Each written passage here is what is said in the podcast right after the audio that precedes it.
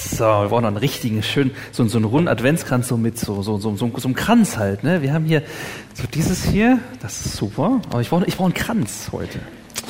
Ja, die lieben Fadis haben es heute hier schön hell werden lassen. Ich, hab, ich hatte zwischendurch so ein bisschen Angst, das ist ja doch ein ganz kleines Licht hier, aber, aber es ist hell. Ein Licht aus Bethlehem. Und äh, ich finde es ich finde schön, so in der finstersten Jahreszeit Kerzen hinzustellen, als Zeichen dafür, dass Jesus in unsere Dunkelheit gekommen ist und dass er es hell werden lässt. Und heute eben mit Kerze Nummer vier. Und ich finde, wir haben heute einen sehr schönen Predigtext. Es ist einer der Texte, die so zum vierten Advent vorgesehen sind.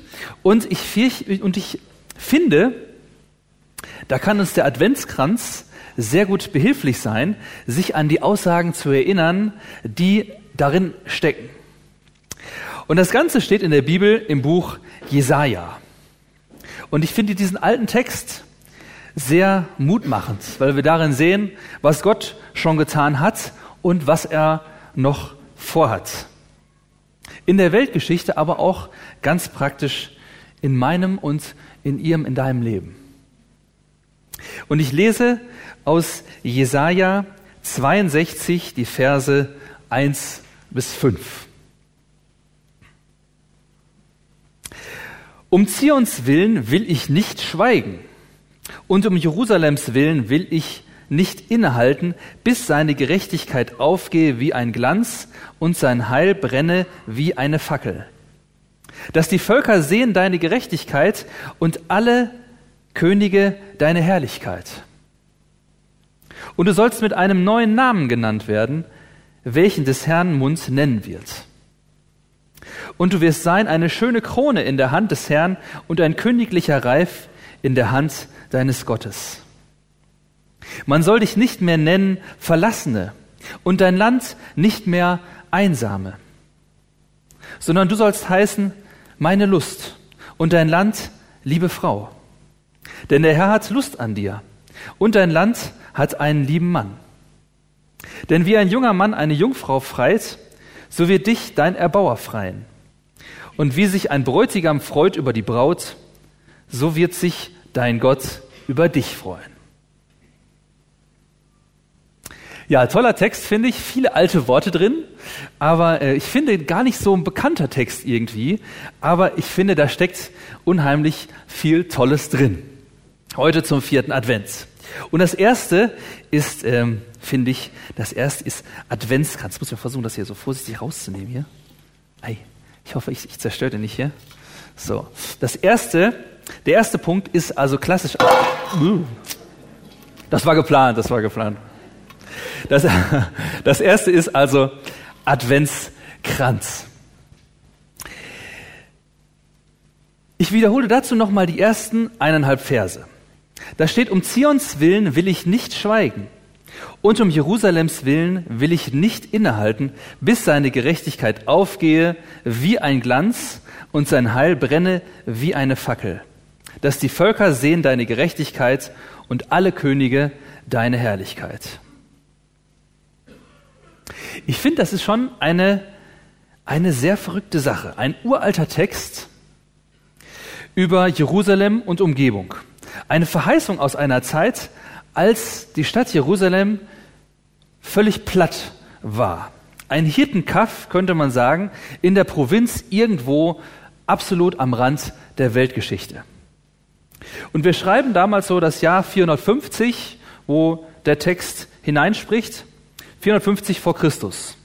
Und Gott hatte, was keiner für möglich gehalten, gehalten hatte damals, dafür gesorgt, dass die Juden aus dem Exil in Babylon zurückkehren konnten. 140 Jahre vorher waren die Israeliten verschleppt worden nach Babylon und Jerusalem war zerstört worden und ein großer Teil der Oberschicht eben mitgenommen worden. Und jetzt waren sie also wie durch ein Wunder wieder heimgekehrt, aber es war leider noch nicht so, wie sie sich das vorgestellt hatten. Es war mühsam. Jerusalem war immer noch zerstört und es ging nur sehr, sehr langsam voran mit dem Aufbau. Und viele blieben auch erstmal in der Fremde, weil sie sich das Leben in der alten Heimat so unter den Umständen nicht vorstellen konnten. Und jetzt spricht Gott hier durch den Propheten. Und er sagt, ich gebe mich damit nicht zufrieden, wie es ist. Ich bin noch nicht fertig. Ich werde nicht innehalten, bis sein Heil, seine Rettung brenne wie eine Fackel und die Völker sehen deine Gerechtigkeit. Also bis Jerusalem wieder ein besonderer Ort ist. So lange will ich nicht stillhalten. So lange, bis nicht wieder Rettung davon ausgeht. Warte ab, es wird passieren. Und heute, zweieinhalbtausend Jahre später, tragen wir also ein Licht hier rein, eine Laterne mit einer Flamme aus Bethlehem, acht Kilometer vom Zentrum von Jerusalem entfernt. Wie so ein olympischer Fackellauf, ja, wo also die Flamme in alle Welt getragen wird. Es stimmt also wirklich, was hier vorausgesagt wurde. Was für eine Bedeutung hat dieser Ort wieder bekommen? Weil dort in dem winzigen Kaff 450 Jahre später Jesus geboren wurde, der die Welt verändert hat wie kein zweiter. Und wir haben ja unsere Zeitrechnung nach ihm benannt. In Bethlehem geboren und in Jerusalem gestorben und auch wieder auferstanden. Und seine Botschaft ist also von dort, von Jerusalem aus, rausgegangen in die ganze Welt. Und die Botschaft sagt, ich hab dich lieb. Ich bring dich zum Ziel. Ich bring dich zu mir. Ich gebe dir Zukunft. Vertrau mir. Und hier steht was von Gerechtigkeit und Rettung. Ich mache es gut. Ich mache dich frei von Angst. Ich besieg den Tod für dich. Und ich finde daran, dass wir heute hier ein Licht aus dem Geburtsort von Jesus hier hereintragen. Daran sehe ich dieser alte Spruch, der zwei, zweieinhalbtausend Jahre alt ist. Das ist nicht nur irgendwie ein Satz, sondern Gott ist tatsächlich dabei, seine Verheißungen wahrzumachen. Und Gott setzt das um, was er angekündigt hat. Gott kommt in unsere Welt, er rettet. Und er ist noch nicht fertig. Wir sind noch nicht im Himmel, aber er hat angefangen damit und er zieht die Sache durch. Dieser Text ist entstanden vom Trümmerhaufen und heute hat Jerusalem eine Bedeutung bekommen, woran man damals wahrscheinlich nie gedacht hatte. Gott hat angefangen und er zieht seine Sache durch. Und die ersten Kerzen sind schon an und machen es hell. Als Kind hat es mir immer zu lange gedauert, bis der Adventskranz so komplett angezündet war, bis alle Kerzen gebrannt haben. Und heute weiß ich, okay, Weihnachten kommt früh genug. Ja. Und im Blick auf die Verheißung Gottes können wir sagen, boah, jetzt sind zweieinhalbtausend Jahre rum und mir dauert das, mir dauert das ganz schön lange. Und immer noch ist so viel Dunkel in der Welt. Was sind das für Zeiträume, bis endlich alles hell ist?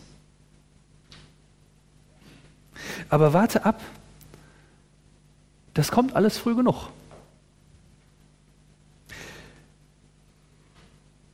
Heute am vierten Advent brennt die vierte Kerze. Und ich will ernst nehmen, was Gott sagt, weil er das, weil er das durchzieht, was er ankündigt. Und ich will mich jetzt schon freuen über das, was er vorhat. Markus hat es eben schon gesagt, ist es dir bewusst, dass von heute an die Tage länger werden? Ich kann mir das gar nicht so richtig vorstellen, dass es ab jetzt immer heller wird. Weil irgendwie gefühlt, jetzt fängt der Winter ja gerade an und ähm, da warten doch noch jede Menge trübe Tage auf uns. Das mag sein. Aber wir werden sehen, ja, das ist wirklich der kürzeste Tag gewesen gestern. Gott macht es hell, bis seine Gerechtigkeit aufgehe wie ein Glanz, steht dort. Ja, wie ein Sonnenaufgang, der da beschrieben ist. Also erste Zusage, Adventskranz. Gott kommt und macht es hell. Und vertraue auf diese Zusage. Er zieht das durch, was er gesagt hat. Und freu dich darüber, darüber, was Gott vorhat. Und das Zweite, an das mich dieses Ding erinnert, das ist ein Ehrenkranz. Ja, jetzt müsste man eigentlich so, jetzt müsste man eigentlich da so durchgucken, ja, und ähm, so, also wie so ein, wie so ein Ehrenkranz. Jetzt mache ich euren Adventskranz hier kaputt. Vielen Dank an Meyers, ja, für den. So jetzt, also da, da müsste man jetzt so durchgucken hier, so ein, wie so ein, wie so ein Ehrenkranz, den man so um ein, ähm, ja, so um ein Konterfei oder sowas drumherum legt, ja. Oder ähm, wie vielleicht bei der Goldelse hier, ne? also in Berlin, ähm, auf der, auf der äh, Siegessäule obendrauf, so ein, ein Ring, der so in die Höhe gehalten wird, ein, ein Ehrenkranz. Wie ein Lorbeerkranz. Oder im Bibelgesprächskreis, da gibt es, wenn man Geburtstag hat, dann gibt es dann immer am Donnerstag, gibt dann so, so einen Kranz um den Platz drumherum. Ja, so ein, so ein Ehrenplatz. Und hier steht im Text in Vers 2, du wirst sein eine schöne Krone in der Hand des Herrn und ein königlicher Reif in der Hand deines Gottes. Gott hat vor, die Dinge, die zu ihm gehören, schön zu machen, zu Ehren zu bringen. Und hier wird natürlich erstmal von Jerusalem gesprochen, damals ein verlassener Steinhaufen. Und heute pilgern die Menschen dort in Scharen hin und, und wir staunen über ein kleines Licht, das von dort gebracht wird. Und wenn ich in die Bibel gucke und auch in mein Umfeld, dann entdecke ich, dass Gott das gerne so macht, dass er das Einfache nimmt. Das, was nach nicht viel aussieht, das Normale, das Unscheinbare, sich gerade das aussucht, um dadurch zu wirken und so diese Sache zu Ehren zu bringen. Zum Beispiel das Volk Israel, ja, ganz winzig klein und schwach zwischen den Großmächten damals und auch bis heute ständig unter Bedrohung. Und das sucht Gott sich aus als sein Volk. Oder die Apostel von damals, die Jünger von Jesus, das waren einfachste Leute, waren Fischer nicht besonders gebildet. Und das wird dann zur, zur Keimzelle von ja, dem meistverbreiteten Glauben der Welt. Und Gott selber kommt ja auch total unscheinbar auf die Welt. In einer kleinen, als kleines Kind in einem stinkenden Stall und dann als Mann am Kreuz. Und trotzdem als der Herr über alles. Bis heute gilt das. Gott wirkt gern durch das kleine Unscheinbare. Ich denke an den jungen Kerl bei mir, damals in einer Konfigruppe, der Jesus kennenlernt und dessen Leben dadurch eine ganz neue, eine ganz, ganz positive Richtung bekommt.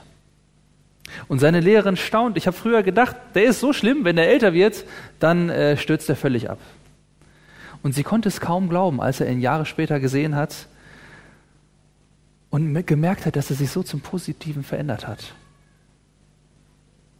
Und jetzt gibt dieser Kerl selbst ja, die Hoffnung weiter, die er selbst bei Jesus gefunden hat.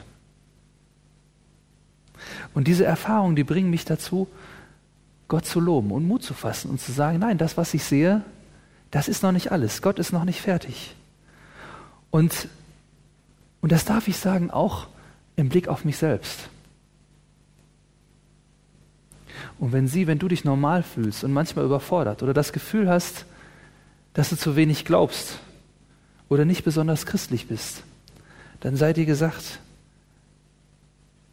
Gott meint dich. Und Gott bringt dich zu Ehren.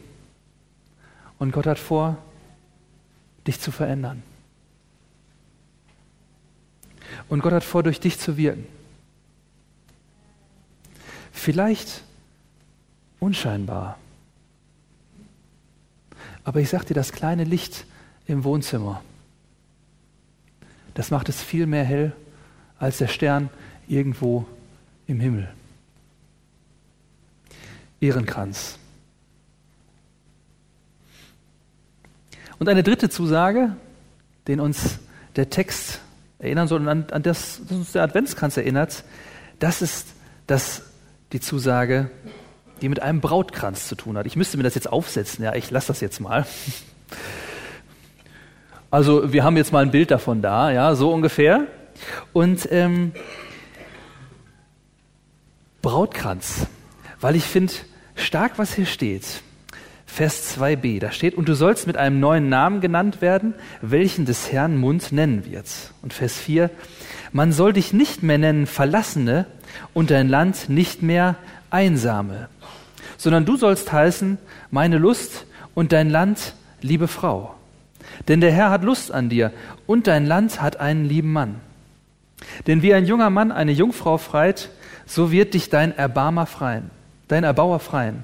Und wie sich ein Bräutigam freut über die Braut, so wird sich dein Gott über dich freuen. Die Stadt Jerusalem ist zur Zeit von der, von der Abfassung von diesem Text tatsächlich die Verlassene, die Einsame. Da wollte keiner hin. Aber so soll man sie nicht mehr nennen. Denn der Herr hat Bock auf diese Stadt. Und hier wird dann so die stärkste Veränderung, die stärkste Verbindung als Vergleich genommen, die wir als Menschen kennen. Die Ehe. Und zwar eine gute Ehe. Dein Land hat einen lieben Mann, steht hier. Es ist eine Ehe, in der man sich aufeinander freut. Wie sich ein Bräutigam freut über die Braut, so wird sich dein Gott über dich freuen.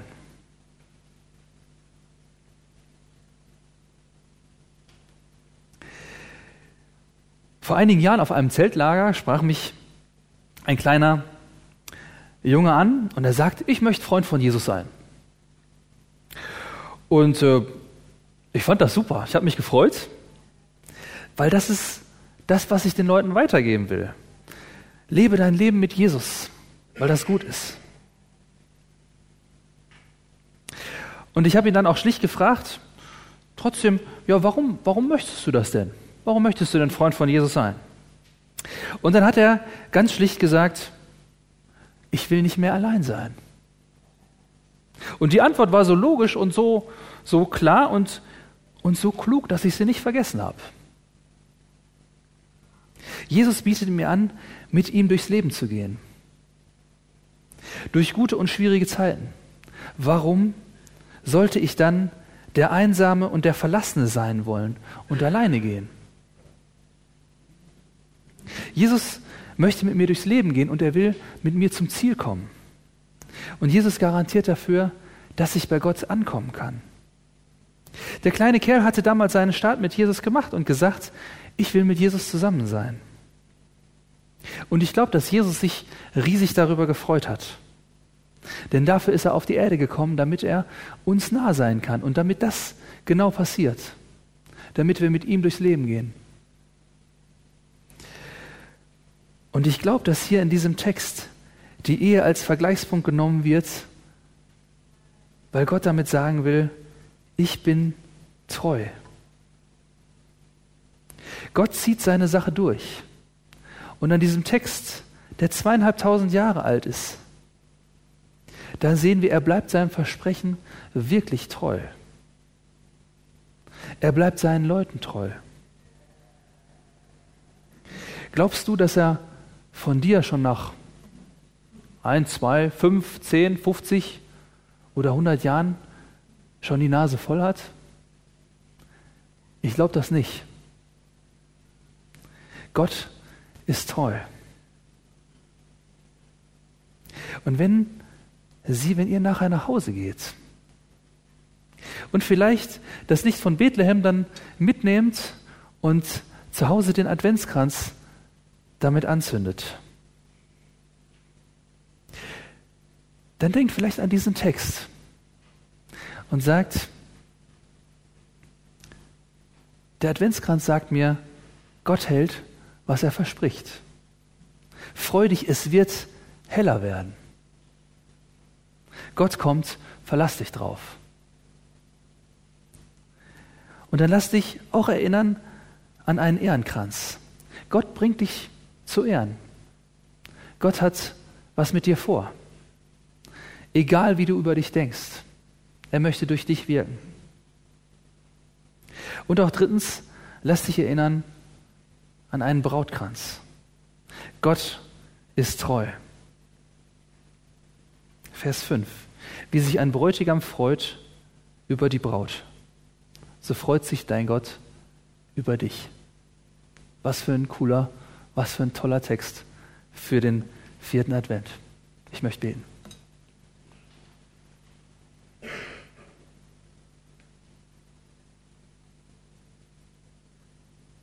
Herr, ich danke dir, dass du uns nah sein willst und dass du deshalb auf diese Erde gekommen bist.